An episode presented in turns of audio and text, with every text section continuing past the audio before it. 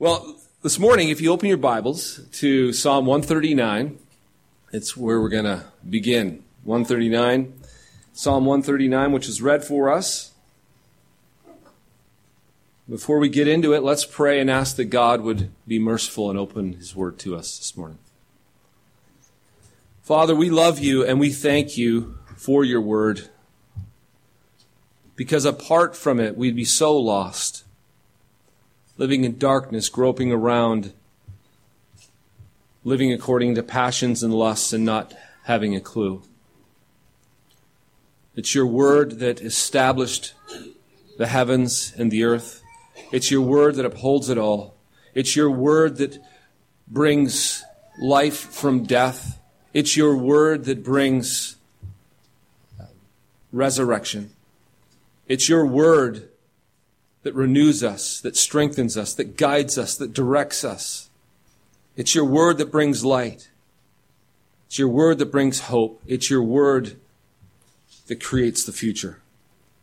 So now, as we open your word, we look to you and ask you, O Lord, with mercy and grace, pour out upon us that we might know you, know your word, know your presence, for we ask it in Christ. Amen. Well, if you recall, back in August, I had, did a little, started a mini series that I, I, ended because we started the series on becoming a church on mission in September. And I, after the series kind of got started, I entitled it, Our God is Awesome. And we looked at uh, every title that I'm going to have in this series is all about the supremeness, the supreme, we looked at the supreme goodness of God. We looked at the supreme value of God. And then we looked also at the, uh, what was it? Supreme goodness, supreme value, um, supreme power of God. That's right. That, that was it. Yeah. So w- what we did is look, look at these different aspects of God and who He is, because it's one of the most fundamental things we could ever do is know our God. As John 17, 3 says, now this is eternal life, that they may know you, the only true God, and Jesus Christ, whom you have sent. So to know God, as he's revealed in Jesus, is, did you hear that? Is eternal life. To know him. If you want to know what eternal life is, then you must know him. And when you know him, you have eternal life. That puts knowing God at a pretty high level, doesn't it? If you think of how important is it to know God? Well, I'd say it's essential. It's pivotal. And so we're, this, we're going to get back. I want to, I want to actually complete this series. Our God is awesome so that we, we can, as a people, grow in our knowledge of God because as you grow to know Him, that is eternal life, but also it affects the way we live our life. It affects our ability to trust Him. It affects our ability to follow Him. It affects our ability to, to know that He is indeed God in control in the midst of a world that sometimes seems crazy and chaotic. Spurgeon once preached, Would you lose your sorrow? Would you drown your cares? Then go. Plunge yourself in the Godhead's deepest sea. Be lost in His immensity and you shall come forth as from a couch of rest, refreshed and invigorated. I know nothing which can so comfort the soul, so calm the swelling billow of sorrow and grief, so speak peace to the winds of trial, as a devout musing upon the subject of the Godhead. J.I. Packer wrote, Disregard the study of God and you sentence yourself to stumble and blunder through this life blindfolded, as it were, with no sense of direction and no understanding of what surrounds you. So true, isn't it? And that's why I want to address this morning, as we looked at uh, this idea of who God is. This morning, the aspect we're going to look at is the supreme presence of God. The fact that God is everywhere. Theologians call this omnipresence. He's everywhere present. Now, if I was to put this in a form of a question, we might ask this Where is God? To which we could quickly answer God is everywhere. God is everywhere, but he's often not perceived. Psalm 139, if you look at the text, if you, especially starting at verse 2, he says, You know when I sit down. You know when I sit down and when I rise up. You discern my thoughts from afar. And then verse 3 and 4, according to verse 3 and 4, God's acquainted with all his ways, he says. Even knowing what he's going to say before he says it. And as a result of this, the psalmist in verse 6 exclaims, Such knowledge is too wonderful for me. To think that God, He knows my sitting down, my rising up. He knows my thoughts from before. Before I say something, He, He knows what I'm about to utter. He says to, to have someone know me this way and to be, to be able to do this, such, the thought of it is too wonderful for me. Like, wow, it, it basically it blows my head apart. There's not one part of life where God is not present. And the psalmist is just getting started. Because if he goes on to verse, as he goes on to verse 7 and th- through 12, he says this, taking it even a step further. If I ascend to heaven, if I, if I was to ascend to heaven, that one's kind of obvious. Well, it goes, oh yeah, for sure. We say, we understand, God is in heaven. If I ascend to heaven, you are there. But this one often we don't think about. If I make my bed in Sheol, you are there. If I take the wings of the morning and dwell in the uttermost parts of the sea, even there your hand shall lead me and your right hand uphold me. I remember being at a Ligonier conference once and J.I. Packer was there. This was years ago, early 90s. And someone asked a question Is God in hell? And everybody else in the panel went quiet and they all looked to J.I. Packer. and he says in his accent, which I, I can do, turn to Psalm 139. And he, and he says, If I make my bed in Sheol, even there you are. The whole point of Psalm 139 is there's nowhere you can go where God is not. He has to be, otherwise it couldn't exist. but he's not there in the way you want him to be there. He's not there in the way you would like him to be there. But oh, he's there because he has to be there. Things don't exist apart from him. There's no part of this life where God is not present nor involved. In fact, even before the psalmist was born, God had his days numbered. Look at verse 16, where he says, your eyes have seen my unformed substance, and in your book were all written the days that were ordained for me, when as yet there was not one of them. The psalmist is making clear if you, throughout this whole text that God is everywhere present. He knows all things and nothing is hid from his eyes. Just think of that for a moment as he, as he talks about even his unformed substance.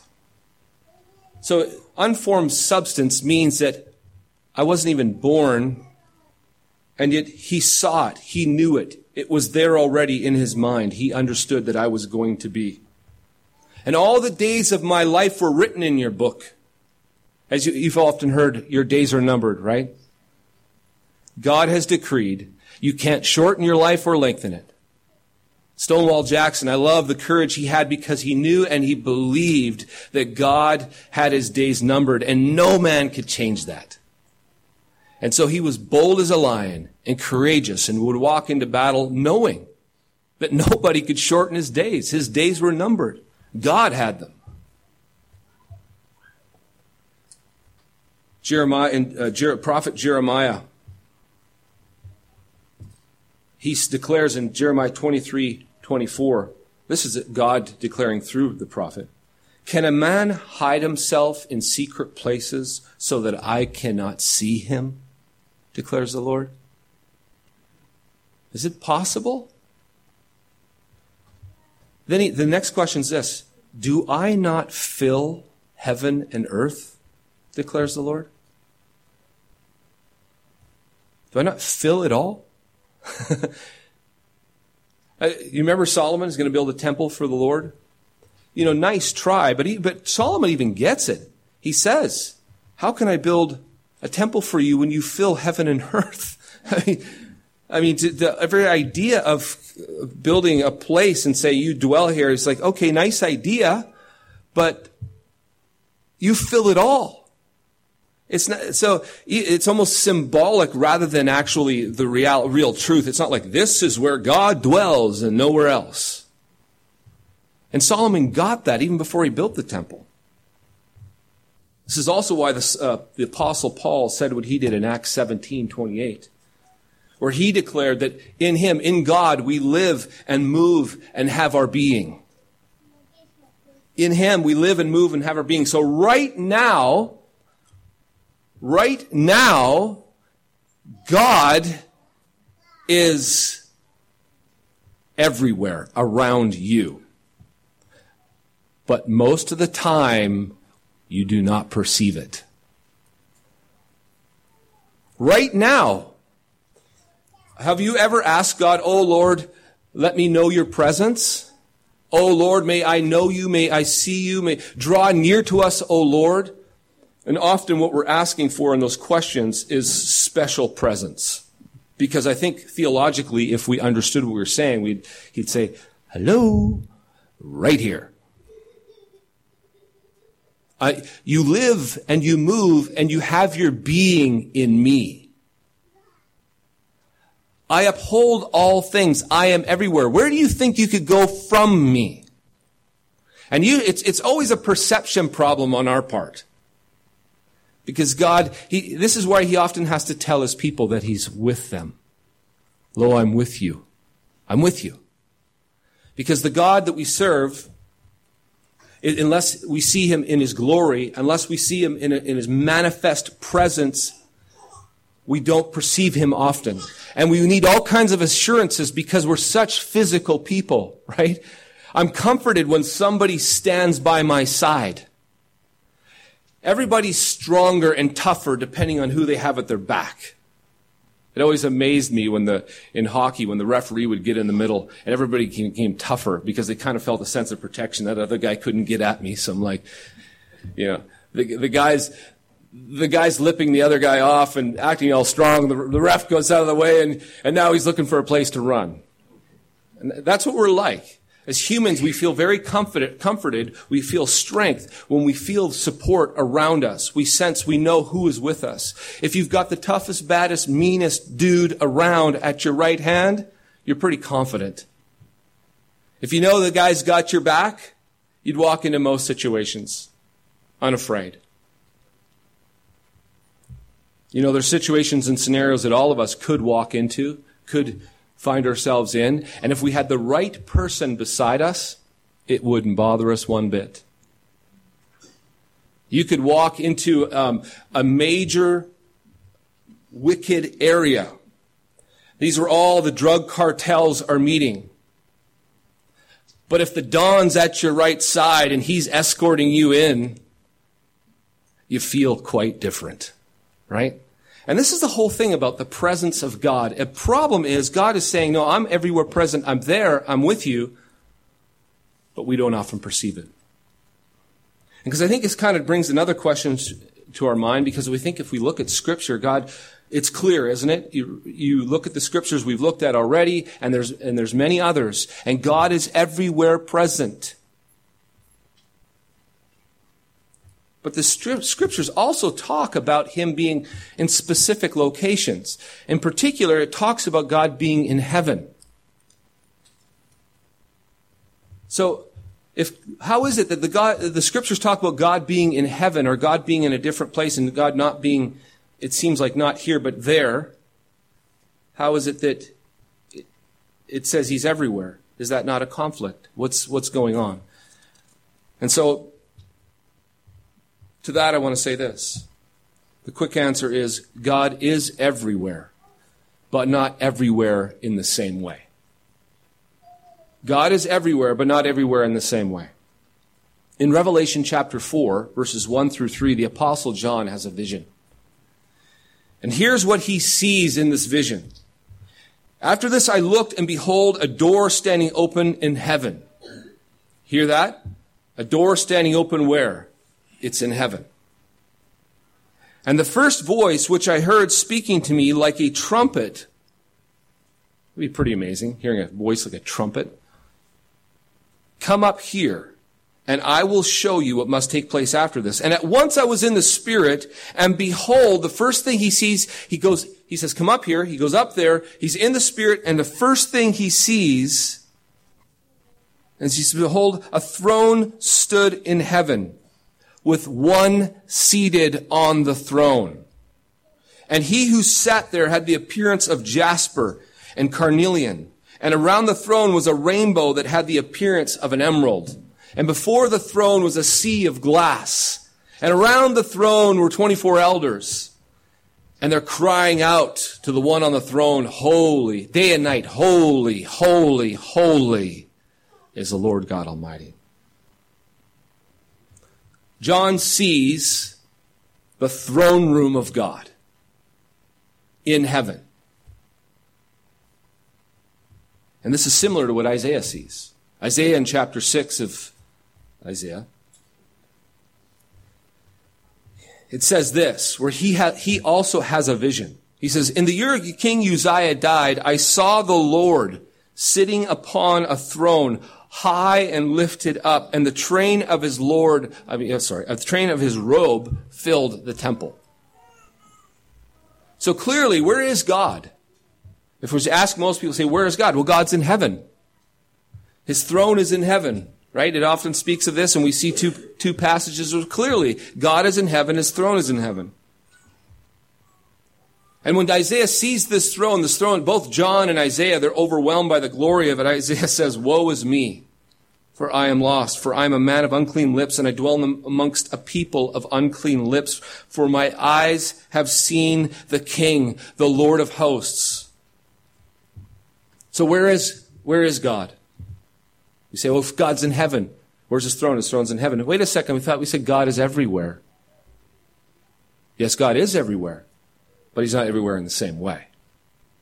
Stephen also had a vision. You remember Stephen in Acts chapter 7? He's getting stoned because of what he declared to the Jews about Jesus. He saw the heavens opened up, and this is what it says in verses 40, 54 through 56. Now when when they heard these things, they were angered or enraged, and they ground their teeth at him. But he, full of the Holy Spirit, gazed into heaven, and he saw the glory of God, and Jesus standing at the right hand of God. And he said, Behold, I see the heavens opened, and the Son of Man standing at the right hand of God. Where is God? Clearly, God is in heaven. God sits on his throne in heaven. But yet God is everywhere, right? Do you see the tension? That, that's what we, we find in Scripture. We also know from Scripture that God actually hides his face from us. Hides his, another way to say his glorious presence that you do not, cannot behold his face. In Exodus chapter 33, 20, God responds to Moses' request to see his face by saying this. Moses, you cannot see my face. For no man shall see me and live. But I tell you what, I will do something for you. See, no man shall see me and live. You notice something about Moses there. Moses is actually not in a, he's not in a state or a dream or in the spirit. He is actually, he's not, he's in reality and he's communicating with God. And God says, no man will see my face and live. And then you look at Isaiah and John and theirs was a vision. They're in a sleep state having a vision of God. Moses is a wide awake and he is speaking with God and he wants to see God's face. He's, uh, you'd explode. uh, I love you too much, Moses. you, you, do, you don't know what you ask for. So clearly in, in scripture, God's face and glory and his throne are not in all places equally. That's clear. They're in the heavens. That means that God obviously can veil and hide his face and his glory. This is why Stephen, the heavens opened for Stephen when he's in the Spirit. The heavens were opened. We see this opening up and this visually, uh, this visual, visual of looking up into the heavens, and there God is seated on his throne in glory. Uh, Mark Jones, in his book God Is, said this about God's differing presence. In heaven, God's presence toward the saints delights and comforts them. In hell, God's presence toward the damned terrifies and torments them. God is as present in heaven as he is in hell, but he exhibits his presence differently in each place. Even on earth, we may speak of God being present in a special manner. And again, there's all he's making note of is the differences, the fact that God's presence is, is in different places, but it's manifested differently. God's presence was different at the temple than it was in the wilderness. His presence was at both place, places, but his special presence in the cloud and in the fire was overtop the temple. Herman Bavinck, the great theologian, quoting Augustine, made the point even better when he said, God dwells in all his creatures, but not in all alike. All things are indeed in him, but not necessarily with him. God does not dwell on earth as he does in heaven, in animals as in humans, in the wicked as in the devout, in the church as he does in Christ. In Christ, he dwells uniquely by personal union. The two are one. God's full manifestation is in Christ. So even though God is present everywhere by the Spirit, he isn't everywhere present in the same way. And so when we talk about the presence of God, even though you get talking about Him being in the highest heavens and the depths of the sea, and no matter every square inch you cannot escape His presence, His presence isn't, isn't the same always.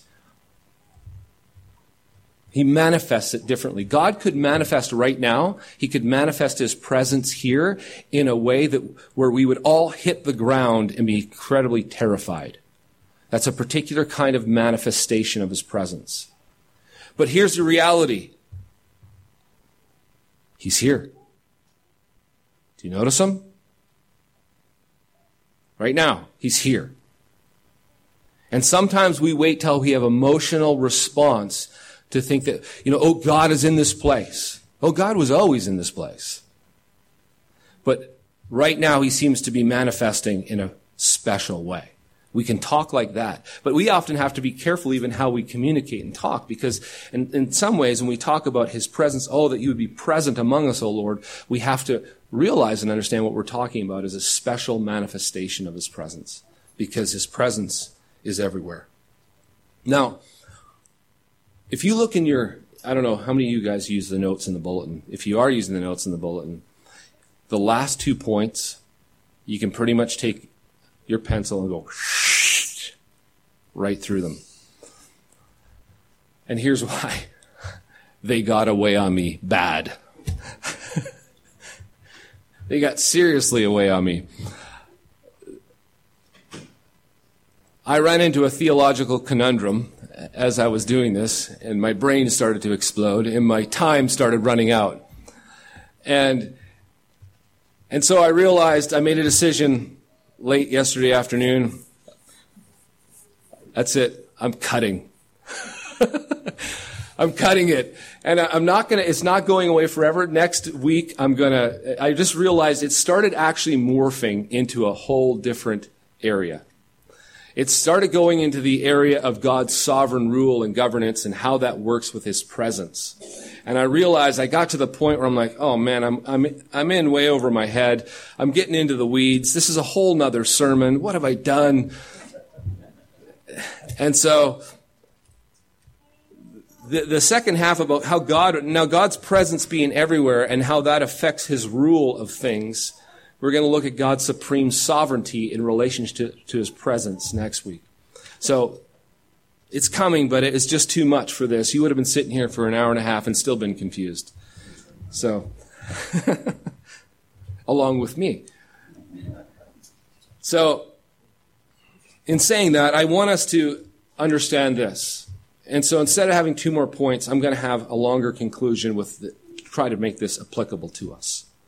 So that we really understand that God's presence, even though uh, we can declare and we know the Bible says God is everywhere present. Everywhere. But not in the same way. And he has a special presence at special times and special places. And God manifests himself differently at different times.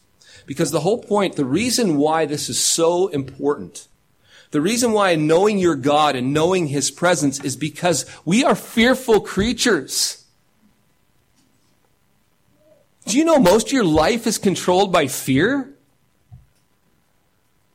God says more than anything throughout the scriptures, I think 365 times in the scriptures, fear not.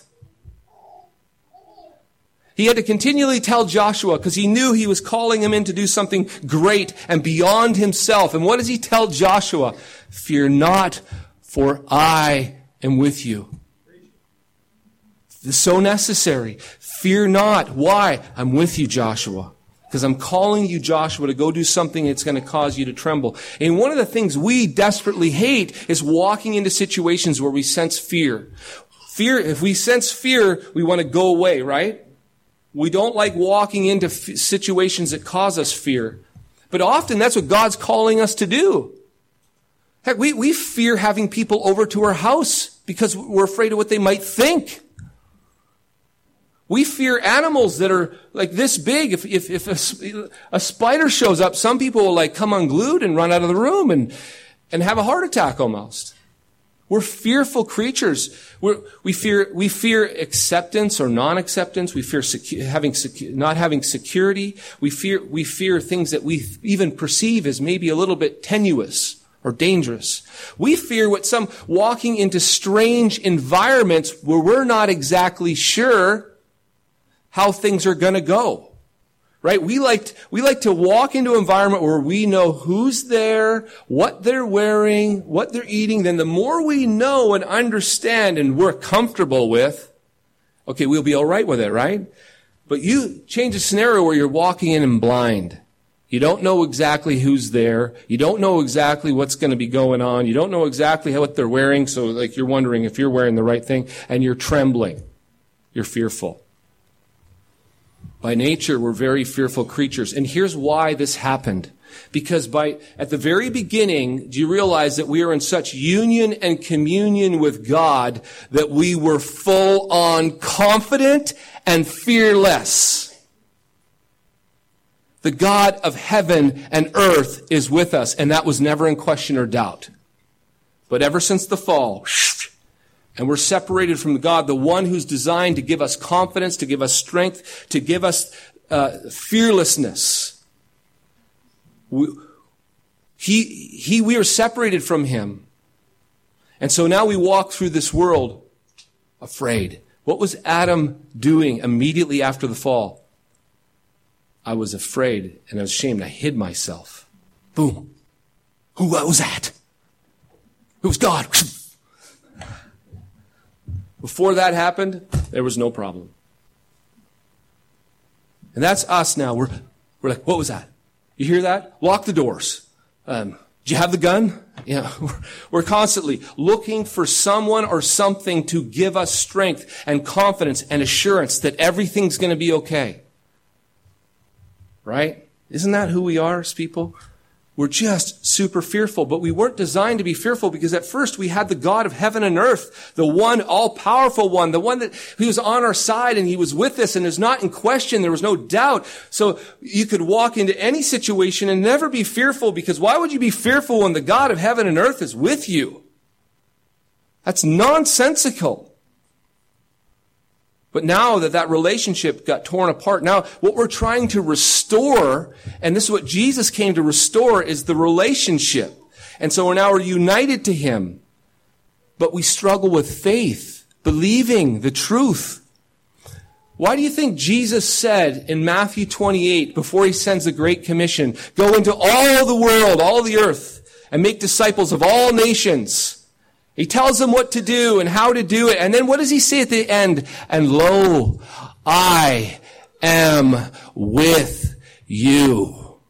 Even to the end of the age. Those, those are pivotal words. Pivotal. And Jesus said, wait in the upper room and the Holy Spirit will descend upon you and give you power to be my witnesses in Jerusalem, Judea, Samaria, and the ends of the earth. What we need as fearful creatures apart from God is the confidence of knowing that He's with us. Oh Lord, are you with me? That's what I want to know. Because if God is with me, who could stand against me? And isn't that really what He tries to show throughout the scriptures? If I'm with you, you've got nothing to fear. And he sometimes, like, I love the story of Gideon because he's like, your army's way too big. Because I know it's going to happen. If, if you win with this many people, and he says it in there, you're going to take the glory and you're going to think it was your own strength. Cut it down, cut it down, cut it. He got it to the point where it was ridiculous. Thinking, oh no. Yeah, you need to be start thinking, oh no. God loves it when it's oh no. You got to get the reality that, that all you need is me. With you and God, you're a majority. 10,000 upon 10,000 could not stand against you. No matter what. That's what I love about Samson. The Spirit of God is with him. We think we need some special Spirit of God to be with us. And he just takes on thousands of men. But those who know their God have always displayed strength and taken action, as Daniel 11 says. Those who know their God and know that He's with them, fear not for I am with you. Fear not for I am with you. You know, so many times I have to, I, I love Isaiah 41:10. I've given it to other people as an encouragement as well. Because that's exactly what it says. Fear not, for I am with you. I am the Lord your God. I will uphold you, I will strengthen you, and I will be with you and my righteous right hand will uphold you. And sometimes I, I, get in fearful situations and I quote that verse, and for some reason it just, you know, as I as I'm mindful of the Lord being with me, the Lord empowers with me, it gives me strength. If I feel like I'm alone or I'm asking God, oh God, please, please help me, please be with me. Where are you, oh God? Oh God, please don't leave me like this. That's, that's a lie that the enemy's infiltrating into my mind. It's, it's not true. God is with me. You need to know God is with you. End of story. It's the truth. It's the fact. It's the reality. And what he wants you to do is rest in that, trust in that, hope in that, cling to that, and say with full confidence, if God be for me, who could stand against me? We should be the most confident people in the world walk into any situation in the world. Why? The God of heaven and earth is with me. And, you know, meek, humble Christians who are nothing but like uh, fearful and controlled by fear is like it's an oxymoron. It's just, it's not, they're living according to lies and not truth. We should be bold as lions because the righteous are as bold as lions, as he says in Proverbs. And why is that? Because they know their God and they know he's with them.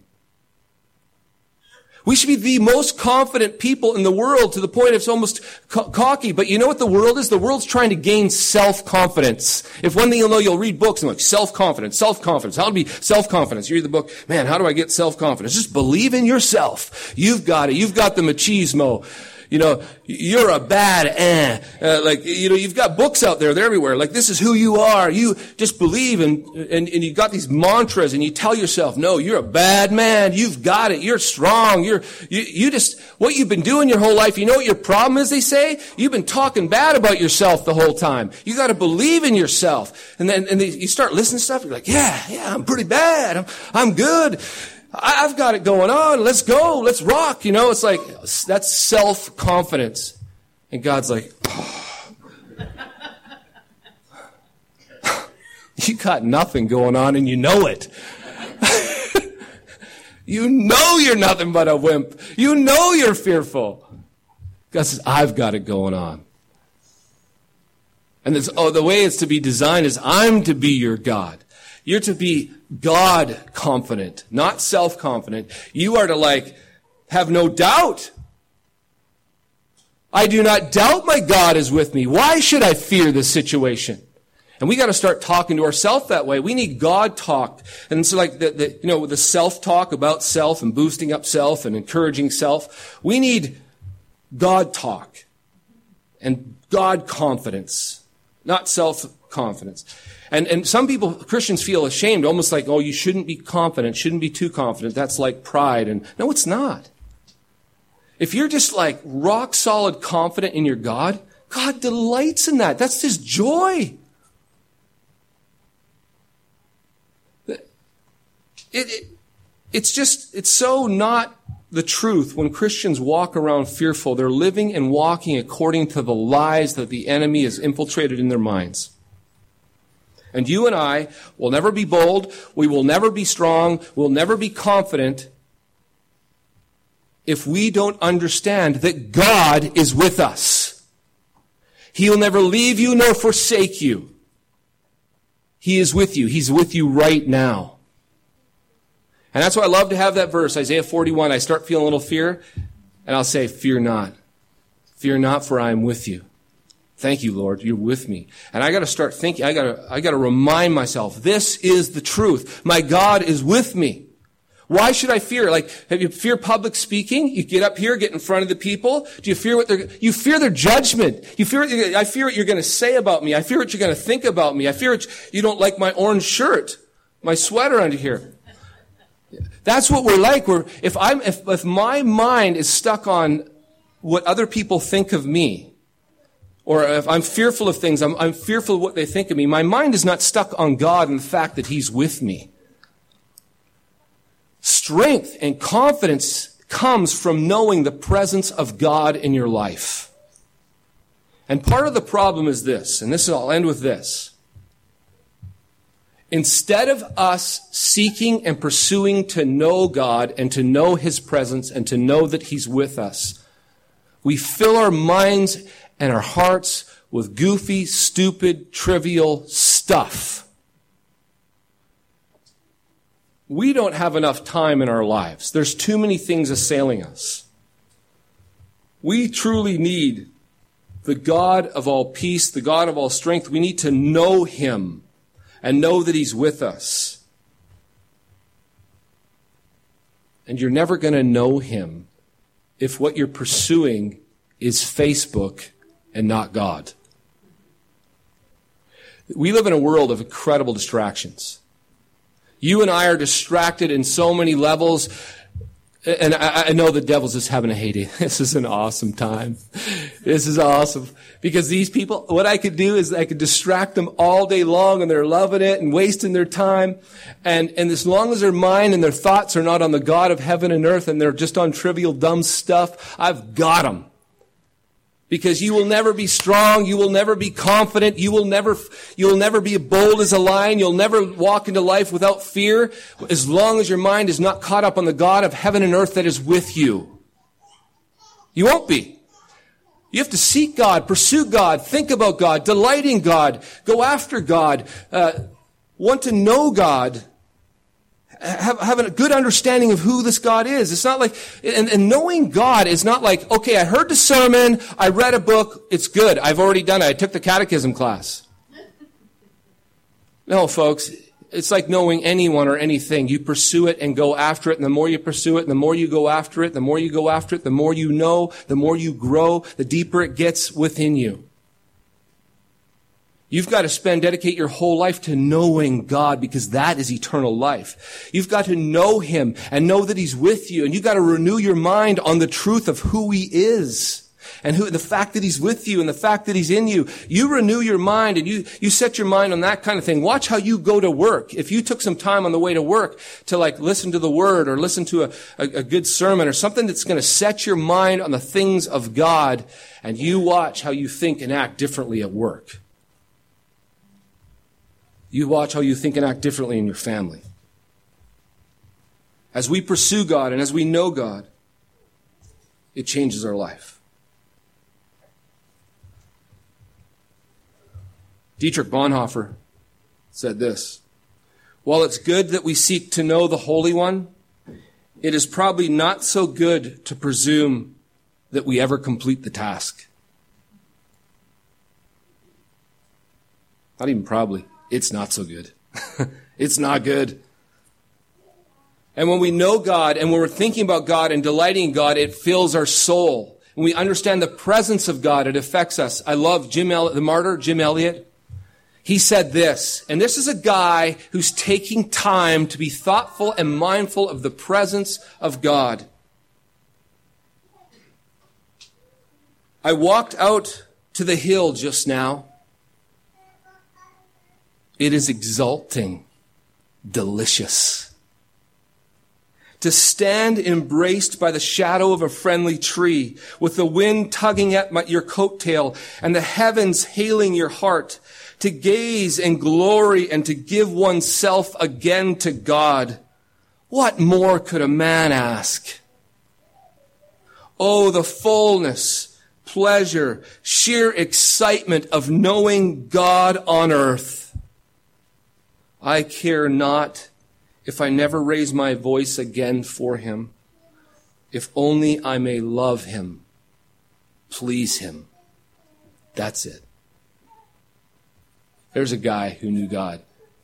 And there's a guy who was willing to walk into the face, into the mouth, sorry, the mouth of lions he went to a tribe, a pagan tribe, demon possessed tribe, and sought to bring the gospel to them and was killed by them. Amazing, amazing testimony and story. Where did that come from? He knew his God was with him. And here's a man who sought God, delighted in God, and God filled his soul. He just knew it. He believed it. He walked according to it. But it doesn't come just by chance. He pursued God. J.I. Packer said, once you become aware that the main business that you are here for is to know God, most of life's problems fall into place on their own accord.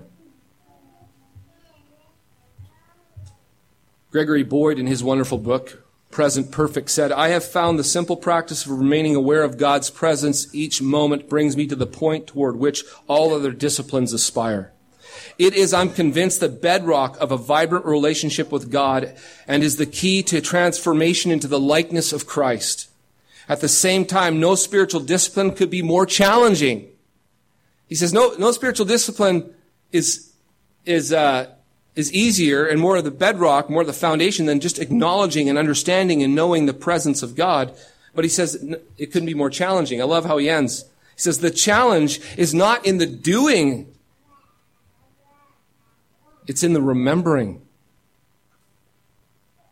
It's not in doing the discipline, it's remembering the discipline. We forget, don't we?